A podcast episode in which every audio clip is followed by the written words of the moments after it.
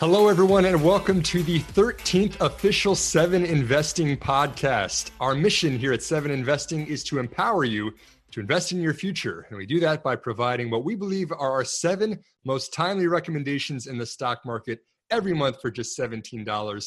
But we also offer some excellent and fun free content like this very podcast. I'm Seven Investing founder and CEO Simon Erickson. I'm joined on this podcast by my team of fellow Seven Investing advisors. Austin Lieberman, Matt Cochrane, and Steve Symington. Gentlemen, it's always a pleasure to have you here on the podcast.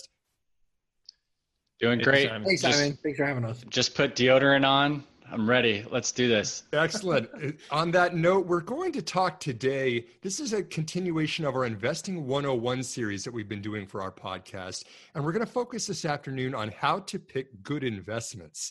This is prompted by an interesting statistic that the number of individual accounts on Robinhood, which is a brokerage where you can actually buy and sell securities, has increased 30% from 10 million to 13 million accounts during just the past six months. Now, that's on pace with other large brokerages like TD Ameritrade and Fidelity. So there's a lot of new accounts that are out there and a lot of people wondering how to find good investments. We'll talk about that in a moment, but let's first get warmed up with a couple other topics as well. The first is what's driving the markets higher because we have seen in recent weeks that both the S&P 500 and the Nasdaq Composite Index have both increased in value. And these are market weighted indexes for both of them, which means that the largest companies have a larger driving of what's pushing those returns. And we've actually seen that the companies like Facebook, Amazon, and Apple have actually been driving the NASDAQ from 9,000 to 10,000 in recent weeks. Austin, let's start with you on this one. We've seen the larger companies getting bigger, but what do you take about the rise in the markets in these last couple of weeks? Yeah, uh, this feels like something we've talked about almost every podcast we've done and i mean i guess that makes sense because it's on a lot of people's minds right and and so today the day we're recording this uh, friday june 12th the market has been up and down in the last two days. So uh, the numbers we're talking about might not be exact, but so it was about the Nasdaq rising from nine thousand to ten thousand. I think it's a little bit off ten thousand, but the idea is still the same, right? Like, what is the deal um, with this run up? So for me, with the Nasdaq specifically, um, Sean Brown, the the CEO of YCharts, shared out a chart or a, uh, table that's actually from YCharts. They built it. And so it talks about the top 10 stocks that contributed to the NASDAQ composite's last 1,000 points. And just like you said, Simon, Apple, Amazon, Facebook, Google were the top four.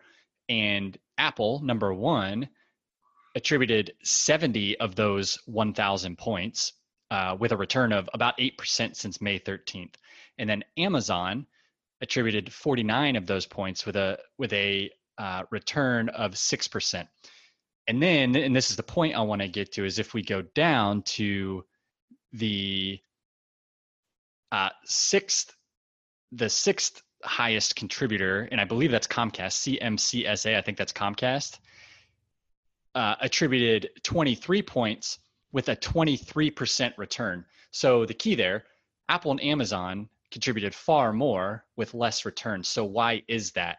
And that gets to the, the thing I want to talk about is just the key takeaways uh, of what drives the NASDAQ composites returns.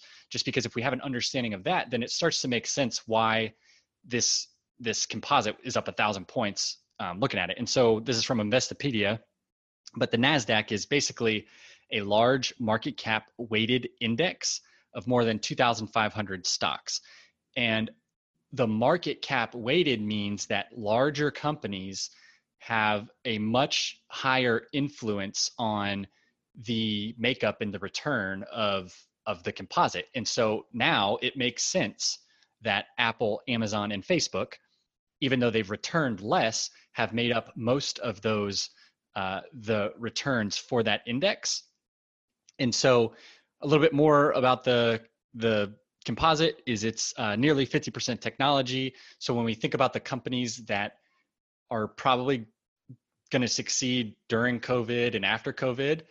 Technology companies that are allowing uh, people to move to the internet and create cloud applications and and run servers in the cloud and work from home it makes sense that those companies are going up so all of that checks out with me um, and yeah i mean the, to me the the rise in the nasdaq who knows if it gives back a little bit or whatever it's a little bit justified that the nasdaq is is up um, and it and it makes sense that apple amazon facebook google and microsoft the top five companies, five of the biggest companies in the world, are the ones that have driven most of that return. Matt, a lot of a lot of investors might be afraid of investing in those large companies, but we see a lot of those at the top getting bigger and providing great returns. How do you think about investing in large cap stocks? Uh, well, that's uh, I, I, think some of them are going to be the largest beneficiaries of the pandemic. I mean, the, the macro trends in the economy were already favoring those companies, and you can even go down further down that list, Simon to like Cisco and Intel, um, you know, that were also on that list of the top 10 companies contributing towards the NASDAQ's rise. And all of them are already benefiting in the economy at large, but the pandemic induced economic shut, shutdown only accelerated the business world's digital transformation. So all these companies benefit in some shape or form from this change.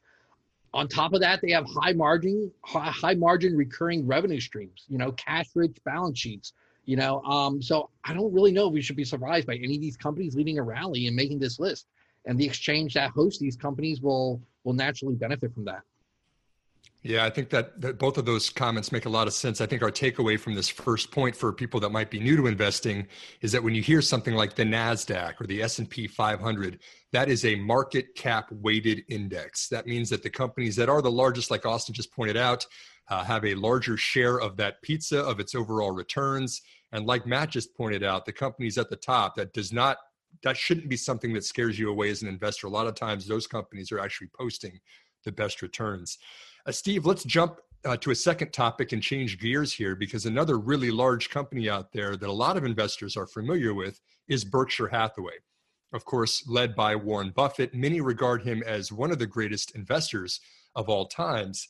Uh, but we've kind of seen some data points that Berkshire Hathaway has been underperforming uh, several other broad-based indices, not just the S&P, which it is actually underperforming over the past decade, when you look at Berkshire stock individually versus the S&P, but also broad-based indices such as the Nasdaq Biotechnology ETF, the MSCI Retailing ETF, or even the semiconductor ETF and even the finance ETF. This is something that Berkshire's been underperforming for a long time.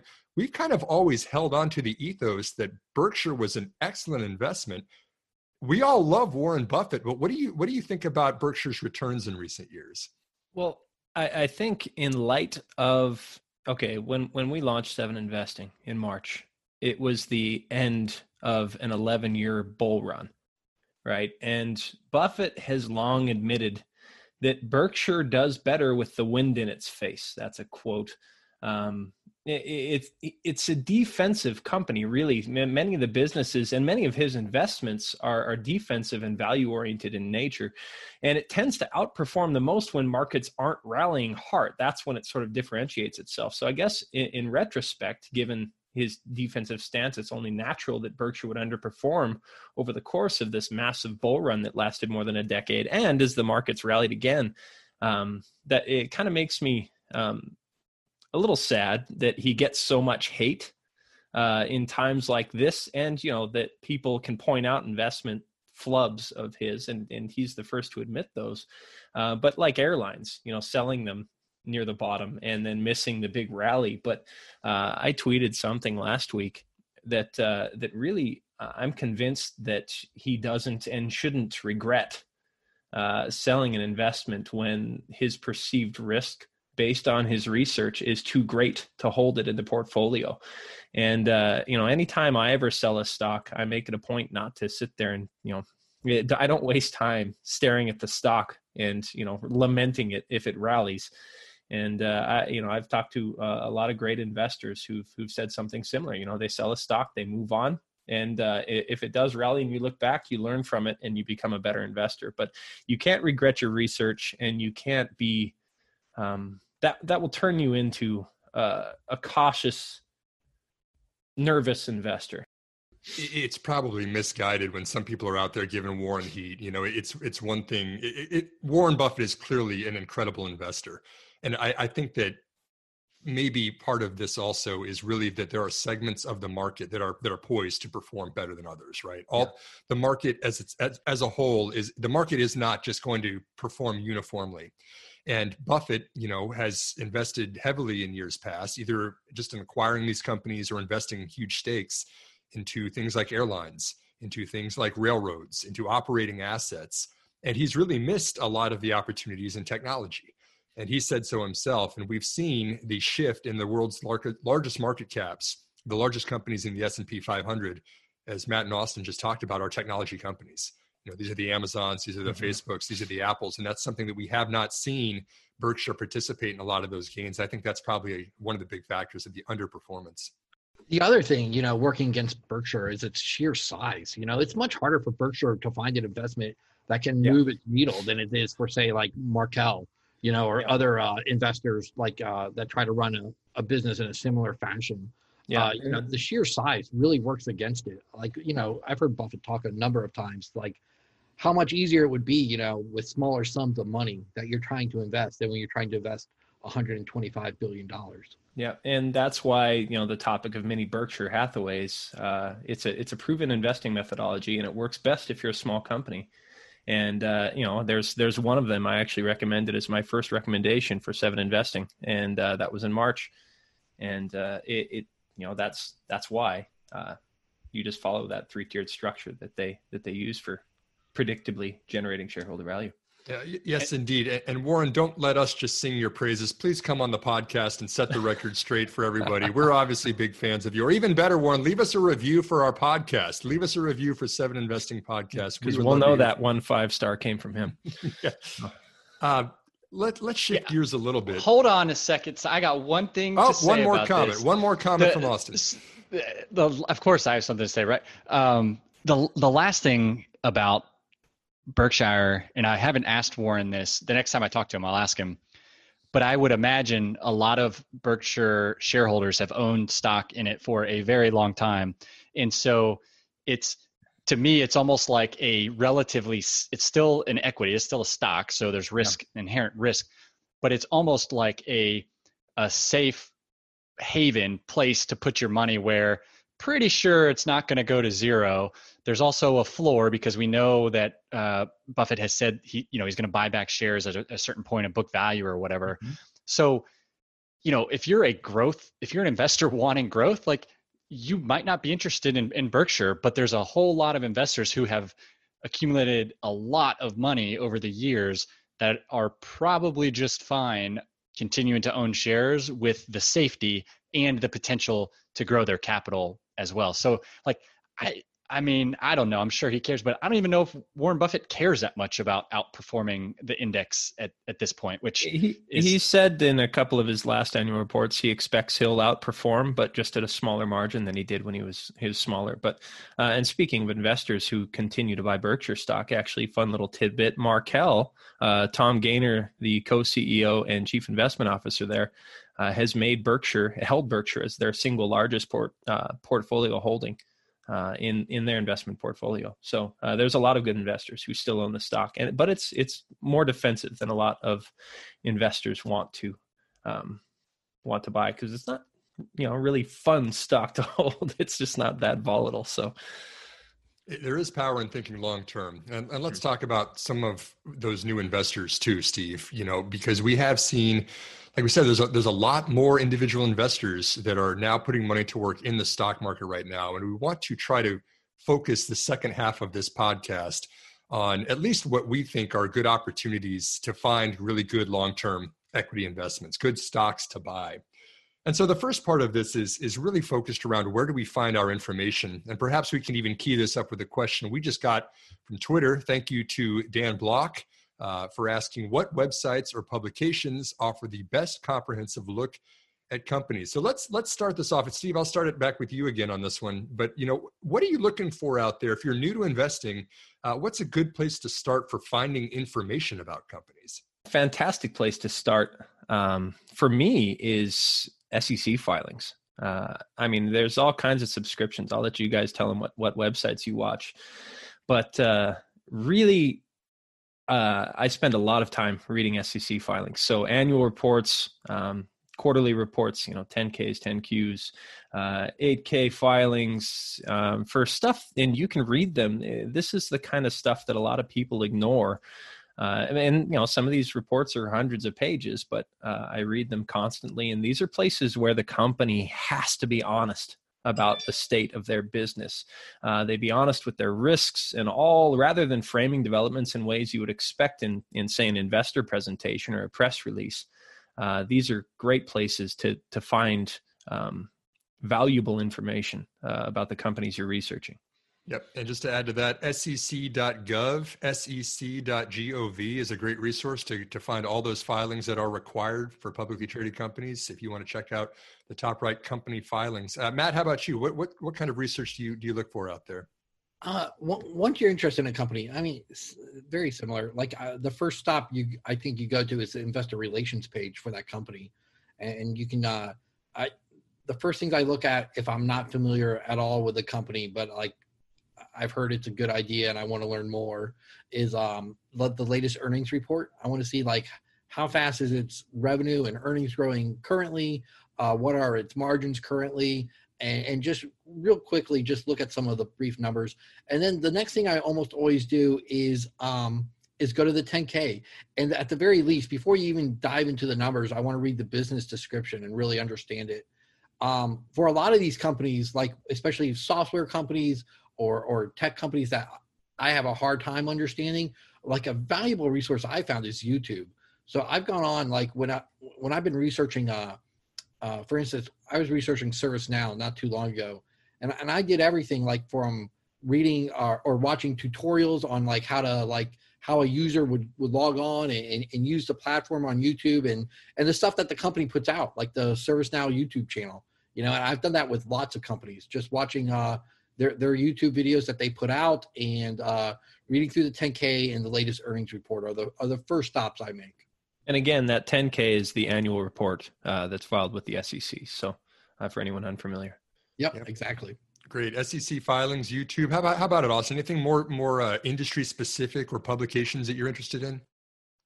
Yeah. So there's this little website called Twitter that I I use it a lot for finding investment information. So, you know, common thing is we follow people that talk about investing stuff that we're interested in, right? Um, tons of great people out there, and if you're a fan of Seven Investing and you follow at Seven Investing on Twitter or any of us, you can see all of us. Uh, if you follow Seven Investing on Twitter, you can find us. Um, you'll see who we interact with on an individual level. But one thing I do with Twitter that a lot of people, especially the three um, oldest people on this podcast, which I'm the youngest member on the team. I've never said that before. People might not know about this. You can create lists on Twitter. And so I have a list. I like founder led companies. I have a list called founder led that every time I come across a founder led company, I add the company and then I add the founders and maybe some of the executives of the company. And so a, a, list and people can actually subscribe to this list. So if you tweet me and, and ask me about it, I can I can send you the link to where you can subscribe, or you can make your own. But examples, I've got Atlassian on the list. I've got um, even some private companies, Substack. I've got people from Nutanix. I've got Colin Angle from uh, iRobot. I've got um, people from Pure Storage and PagerDuty, and the list goes on, right? But the reason I like that is because then you can you can just look at updates from that list and you can see different things that they tweet out. Uh, one of my favorite follows is uh, Okta and Todd McKinnon, their their founder and CEO. And perfect example of why this is awesome. Okta will put out a uh, a report every it's either every year or twice a year called Okta at Work, and they compile all of this data from their users, and you can see what apps get the most usage and stuff like that. They tweet it out, and and that's the first place I'll usually find it. And then, in addition to Twitter um, I use a service called Feedly, which basically you can pull in subscription or not subscriptions, but um, blogs and feeds from websites and look look at it all in one place. And then when I find a company, I'll add that to my Feedly, and then every day I can go and look at it and see if um, Okta updated their blog with a a new report or something like that. And that's how I kind of stay up to date on all of these product releases and different things that the companies are doing. And as far as publications, uh, I like Wired and The Economist um, just for different stuff about technology and the economy. And I try not to get into politics or anything like that. And I feel like they're both relatively neutral and they allow me to find kind of the, what's going on in, in the world and then in technology.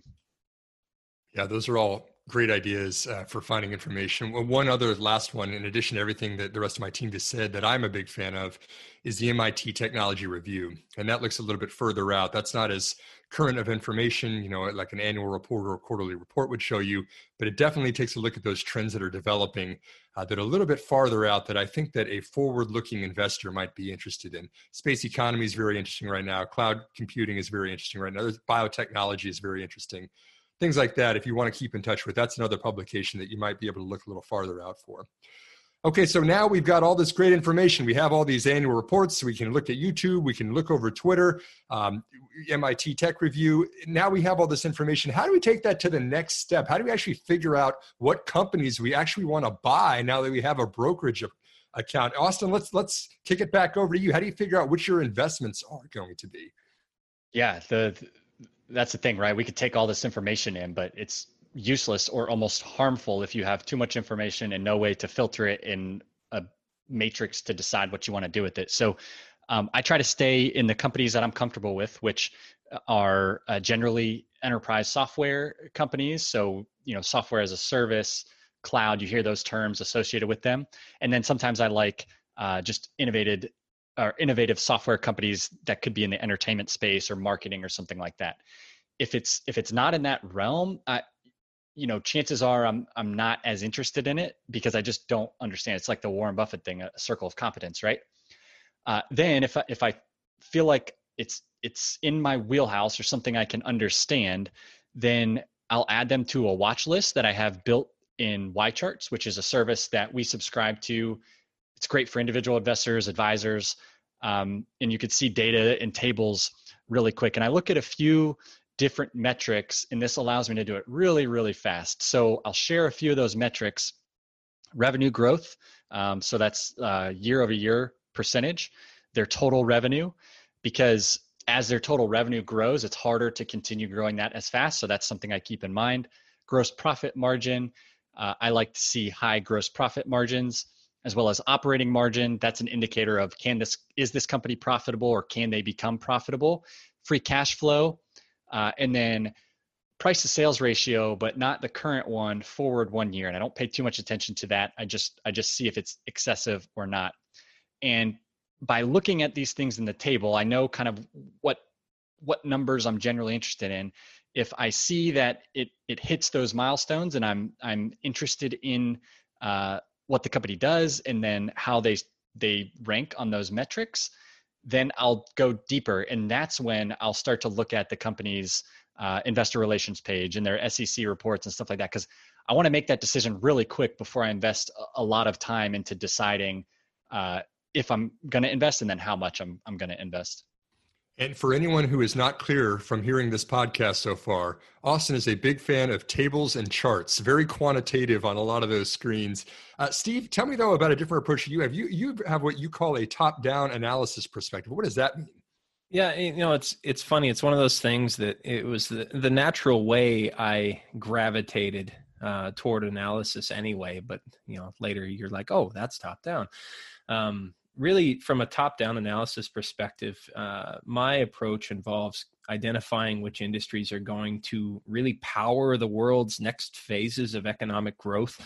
Uh, now these are things you know like artificial intelligence cloud infrastructure robotics uh, but not just that that my wheelhouse is is kind of wide that way. But um, I, I kind of narrow the list uh, from those industries to the strongest companies within those sectors, and then really um, kind of do my research from there uh, I watch. You know, there's there's several dozens of companies on my radar at any given moment, but uh, I also love smaller, underappreciated names that are well positioned to grow within those industries and take market share from competitors. Um, so really, just you know, starting really broad, narrowing it down, um, and then um, really better yet, I guess I, I love finding um, first movers in, in budding new markets. Uh, that's that's something you know. There are companies that carve out these niches for themselves and, and create their own industries. Uh, and the uh, the the data analysis. Um, you know companies like splunk kind of come to mind for that companies that are actually making sense of unstructured data um, big data that's another one of those markets. Uh, i also look very closely at market capitalizations relative um, and growth potential relative to total addressable markets. So i want to know that this company you know has a, a chance uh, based on the strength of their product and loyalty customer uh, loyalty to their products to actually grow uh, significantly from where they are uh, and actually take a huge chunk of their total addressable markets um, you know, and, and, in some cases, like my June recommendation, uh, I'm also looking at customers' relative inability to go anywhere else for those products. So not just companies that um, you know are better than their competitors, but are are so much better or have massive um, intellectual property advantages where really uh, their customers have no choice. So uh, you know we'll talk about moats and everything there, but that's a massive oversimplification of of my approach. But uh, in general, you know starting very broad and uh, working from that top down uh, until you find the the most promising individual companies that that really uh, raise your eyebrows and make you want to invest. Well, and it's really interesting too, Steve. You know, as you were describing that, I was thinking of your most recent recommendations that you've made with Seven Investing. You know, which we have in our recommendations page. Um, and so many of those are companies that, that people really haven't heard of. Mm-hmm. Yet that's ironic because they actually are these smaller market cap, innovative leaders in those spaces that really are going to matter in the next 5, 10, 15 years. Yeah. And I want companies that, that are underappreciated. And I want companies that in another five to 10 years, people are like, man, why didn't I notice that? Or why didn't I think of investing? You know, some, of them, some people may have heard of it, you know, if they follow um, investing in stocks on Twitter, for example, but a lot of them just see these names, pass them by, and don't recognize uh, the relative advantages they have and their unique positioning. How about it, Matt Cochrane? After you found a bunch of information out there, how do you decide which companies are the best ones to invest in? Uh, you know, I mostly, I, I think, I, like you, Simon. I just, I'm looking for companies with economic moats. You know, I want to know what makes a company special you know whether that's network effects or high switching costs or their their brand advantage or cost advantages you know i want to know what makes a company special and then i want to look at the company's numbers to make sure they back up what i believe is an economic moat you know if a company has a moat um, i want to see improving or at least stable margins you know uh, pricing power and, and signs of staying power and then uh, you know kind of like steve i want to use a bottoms up approach for companies but it's preferably a top down approach to growing industries. You know, I'm not interested in a coal power plant that's better than other coal power companies. I want to invest in companies with tailwinds at its back, uh, preferably that can grow for a long time, so it can take market share while the industry it's in grows. And, and then finally, I kind of just want to know what the company's uh, TAM, the total addressable market, is. You know, is this a company that has a long runway of growth, or is it only a, a niche product for a small industry? And there's nothing wrong with niche products eh, or niche companies. But when that's the case, you have to be, I think, much more careful uh, buying at attractive valuations. When the TAM is larger, I believe you can get a little more loosey goosey with valuation. But that that's that's what I look for. And let's double click on the the sources of a moat there because that might not be familiar to everybody listening to this podcast. We typically think of a moat as a way to protect pricing power or protect your profits from competitors out there. That's why we also call these competitive advantages. And Matt, you mentioned four, which are kind of the four that are most recognized out there switching costs, uh, brand or intangible assets. Uh, network effect or permanent cost advantages. Could you pick one of those four to maybe just kind of talk a little bit more about how you think that form of a moat? Uh, sure. Uh, you know, and I'm not looking for a specific one of those moats. Um, but like, let's take high switching costs. Uh, you know, like companies that uh, that have all their data and run all their processes through Oracle servers. You know, I've I've heard like uh, I, I think like the I've heard the expression that it, that it's it's it's it's it's easier to have like dental surgery without painkillers than it is to take your data off an Oracle server. You know, that's that's a high switching cost. If a company wants to take their data and move it to a a, a different uh, server provider, like it is a painful, painful process. They're, they're ripping out the DNA of their company and trying to move it somewhere else. That that gives Oracle incredible pricing power. And you know, while I'm not necessarily a fan of Oracle today, that has like propelled that company to, you know, one of the largest companies in the world and has given them uh like by now decades of like uh of staying power because of that moat. Yeah, absolutely. And Matt, I know that one of the keys of your your top recommendation for this month for June here was a company that really benefits from the network effect. We've kind of talked about that as as more users are joining uh, or using that company, it becomes more valuable for everyone else on the platform too as well. Is that is that how you would think about the network effect?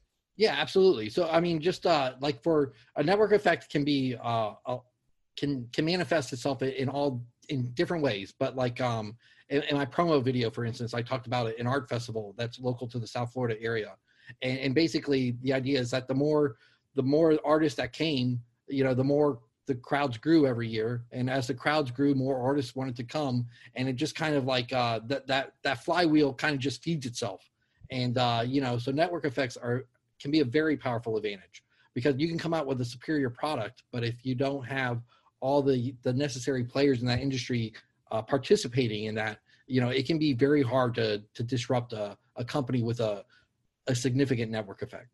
Yeah, absolutely. And so, just to kind of recap what, what all of uh, my fellow advisors just mentioned, you know, Austin was talking about having a screen and tables that that field a lot of different metrics that he feels are very important uh, for the financials of a company and how those are changing over time. Steve talked about the tops da- the top down approach that's looking at industries and how those are changing and looking for the innovators that are really at the forefront of those changes, um, leading how, how markets are changing out there.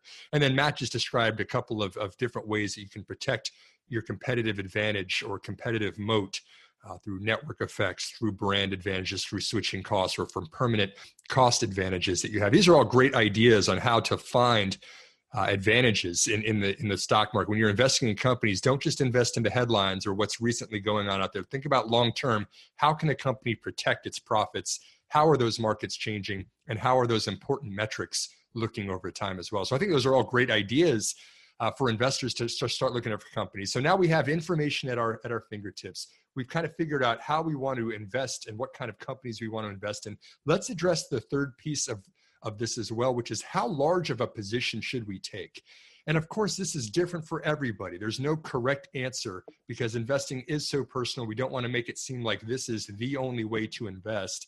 But the, in terms of capital allocation or, or investment allocation in this case, um, how do you generally think about sizing an investment? Matt, I'll start with you. Do, you. do you go all in on the first investment when you find something you like? Do you add over time or do you do something differently? How do you think about buying a new stock?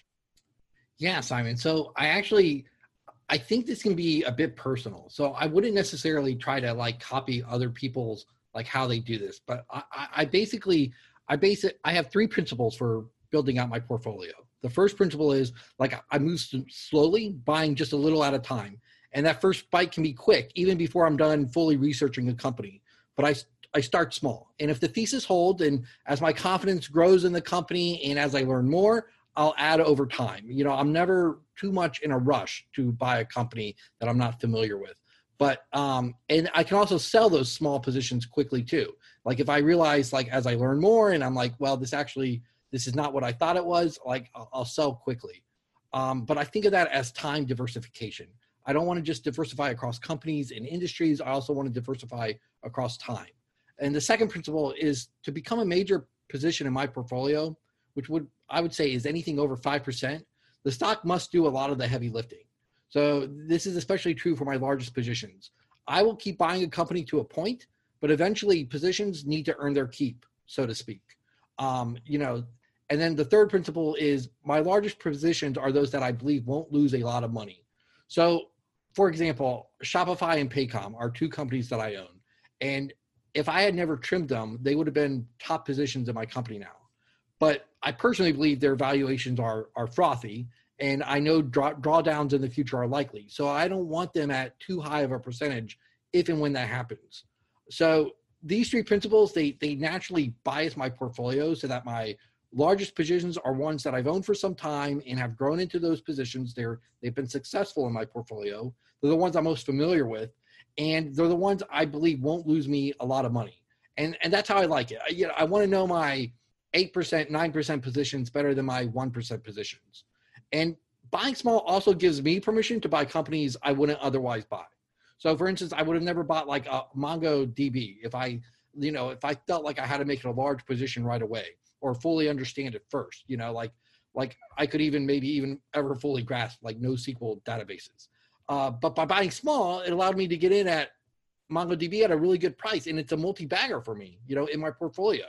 And uh, you know, by by giving myself permission to buy small positions, it, it's helped me like take a little more risk with my investments, you know. And and I I understand theoretically like why a, a limited portfolio or a concentrated portfolio uh, can be better. Like why invest, you know, in your 25th best idea when you could invest more money in your first or second idea. But it fits my personality better. Like uh, if, I couldn't invest, if if I, if I try to keep a concentrated portfolio, I, I would I would tend to be probably too risk averse.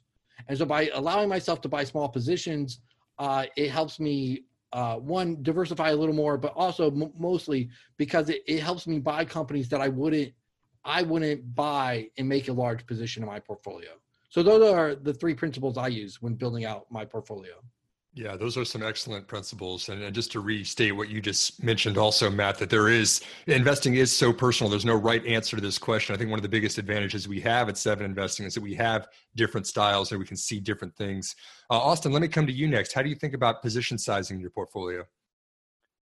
Yeah, Matt's point at the beginning is so important. It's very personal it's easy to to feel pressured or something like that to like follow somebody else's or follow us and and what we say because um, we have experience or whatever, especially for newer invested investors. But just like Matt said, I would never advise or recommend anybody to follow anyone else's style exactly because you have to do what's comfortable for you. So what I've the way I manage my portfolio has changed over time as I've I've learned as an investor. And the, the first thing I want to say is that's okay and that should happen to you as an investor. And I know we have people who are maybe just starting or maybe not even investing yet that listen to this podcast, as well as people that are much more experienced. And so if you're in that new campaign, um, it's okay if you change over time. You're not stuck in what you decide right now. So when I first started investing, I used to add the same amount to every company and then I would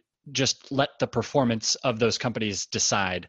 And I would have up to 50 companies in my portfolio uh, as I was learning and as I was learning how to be an investor and, and just learning what suited me.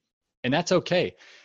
It, the thing about that is you'll hear, well, you're over diversified. But if you let the companies uh, outperform, if they're going to outperform and don't trim winners and stuff like that, you still can outperform the market by a wide margin, which is what we've already shown with our seven investing recommendations. We have uh, three months of seven seven picks, which is what tw- around 21 companies, and we're outperforming the market pretty pretty handily. That's a short amount of time, but we're we're beating the market. And that shows what can happen. Over time, I've transitioned, and so now I have kind of a tiered based approach and it's based on my confidence level in the company low medium and high low and this is the amount of my portfolio that i will invest in a company low is i'll put about 1 to 3% of of my assets in that company.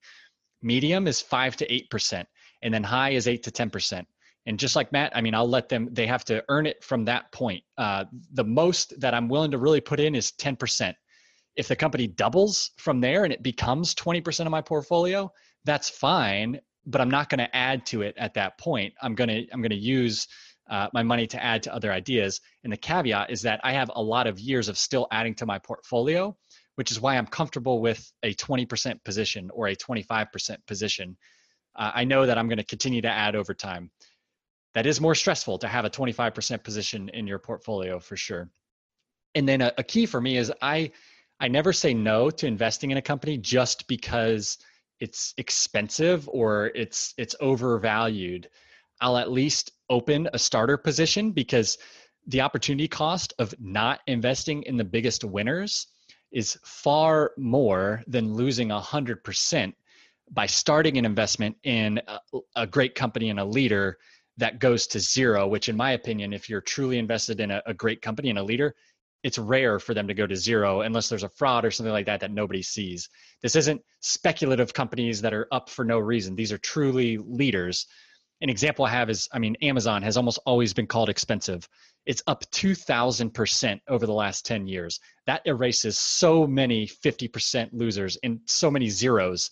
Uh, Shopify, always been expensive, up 2,300% over the last five years. In Zoom, always been expensive, up 250% over the last 1.5 years. I would I I try to do my best to not say no to a company just because of valuation.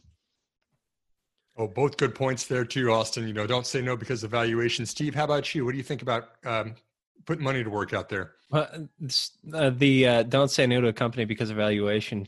It makes me think of uh, Tesla right off the bat, like when everybody called me crazy for calling it a value stock last about a year ago now. And uh, I think I remember I, that too, Steve. Yeah, and, and I opened up a starter position at like two hundred and ten dollars a share, and that was kind of where I stood. And I sold some of those in the nine hundreds, but uh, yeah, and I actually I'll echo that sentiment that I really love dipping my toes in the water with starter positions. One, it makes you watch the company more closely if you have those. Uh, and sometimes those starter positions become regular sized positions on their own. Uh, but if I'm buying stocks with a long term mindset, I don't mind dollar cost averaging in for the first couple of quarters or even years because these are companies that I'm buying with the intention of holding for decades. There are several stocks that I've held for at least a decade. And uh, really, you know, the biggest gains are going to come down the road. And whether the the stock becomes the the size position that I want um, through good old fashioned share price appreciation or through my own additions, I don't particularly care. But uh, I just, you know, again, keep in mind those biggest gains uh, should come in the later years of holding those investments. And I don't mind uh, even looking wrong for a while in order to be right in a big way over the long term. So I mean if I if I nibble at a stock and it falls and I liked it at that previous price price, I'm happy. If I nibble at a stock and it rises, I'm happy I'm at least partially participating in the gains, even if it's not a full size position for me. So, yeah, those are all really great points. Maybe one more that I might add for my investing and, and thinking about allocation is just it's kind of like what Austin said that you can ease into positions and add more to them over time. I tend to do the same thing. I tend to think also that there's an informational edge combined with a time arbitrage that, that is of the benefit of the individual investor uh, what the heck does that mean? What that means to me is that there's a lot of institutional money that follows spreadsheets and models and financial metrics that the companies are putting out that are just obsessively being looked at. And that's informing these price targets and these short term moves of the stock. But a lot of times, those are really missing the longer term strategy and the information that's not contained in those financials of today. And what can that mean tomorrow? Tesla's a great example, like Steve just mentioned. I think a lot of people were looking just at the number of cars that Tesla was selling, and we're missing the longer term opportunities that Elon Musk is so good at doing as he's innovating the entire transportation industry. So let that be a part of your investing too. In my mind, I think that's very uh, that's a huge advantage that time is on our side. In fact, you know, back to the the point that we were making about everybody has a different perspective on this. We do have seven principles that we tend to follow here at Seven Investing. You can find them directly on our website, seveninvesting.com. At the top right, the About Us tab, it lists out all seven of our principles uh, that we tend to follow. And the very first one of them is it's personal. You know, your money matters the most to you. You want to make sure that you're comfortable with your own risk tolerance, uh, with your own investing style and we we try to encourage that through giving a full buffet of options to choose from every single month. Uh, this has been a great podcast. We really think that, that, we hope that this has been very helpful for anyone who's new to investing is really interested in finding more information and figuring out how to put money to work as you're actually buying stocks. We hope that you'll also take an opportunity to reach back out to us. Our email is at is info at seveninvesting.com. Our Twitter handle is at seveninvesting. We're always glad to talk about the stock market, about companies. And if you are interested in seeing our actual recommendations, please consider signing up for a Seven Investing subscription. Uh, Austin, Steve, Matt, any final points as we close out the podcast here today? I am mystified. Hertz, a $400 million market cap company just got granted approval to sell up to $1 billion in shares. To be continued. I have no idea how this is going to work. I think I I I'm at a loss for words. I don't get it. Perfect. Talk to Austin about Hertz or send us a message about Hertz. What you think? How about how about you, Matt? What do you think? Or what are you looking at out there? I got nothing. I got nothing. Talk to Matt about his three principles that he follows for investing. Uh, Steve, how about you? Anything else to close this out? No, except hurts hurts my brain. I don't like I don't like thinking about that. That offering just is yeah, it's it's something. This is a bankrupt company and uh anyway. No, there's uh, the the markets aren't always rational and uh people aren't always rational and and it's it's scary, but uh the best we can do is uh continue to steadily constantly invest in high quality businesses and uh and and that will just well the rest will take care of itself I think we'll, we'll close it out with that. Excellent point, Steve. On behalf of Steve Symington, Matt Cochrane, and Austin Lieberman, I'm Simon Erickson. We are the team of advisors here at Seven Investing. We are here to empower you to invest in your future. Thanks for listening, and until next time.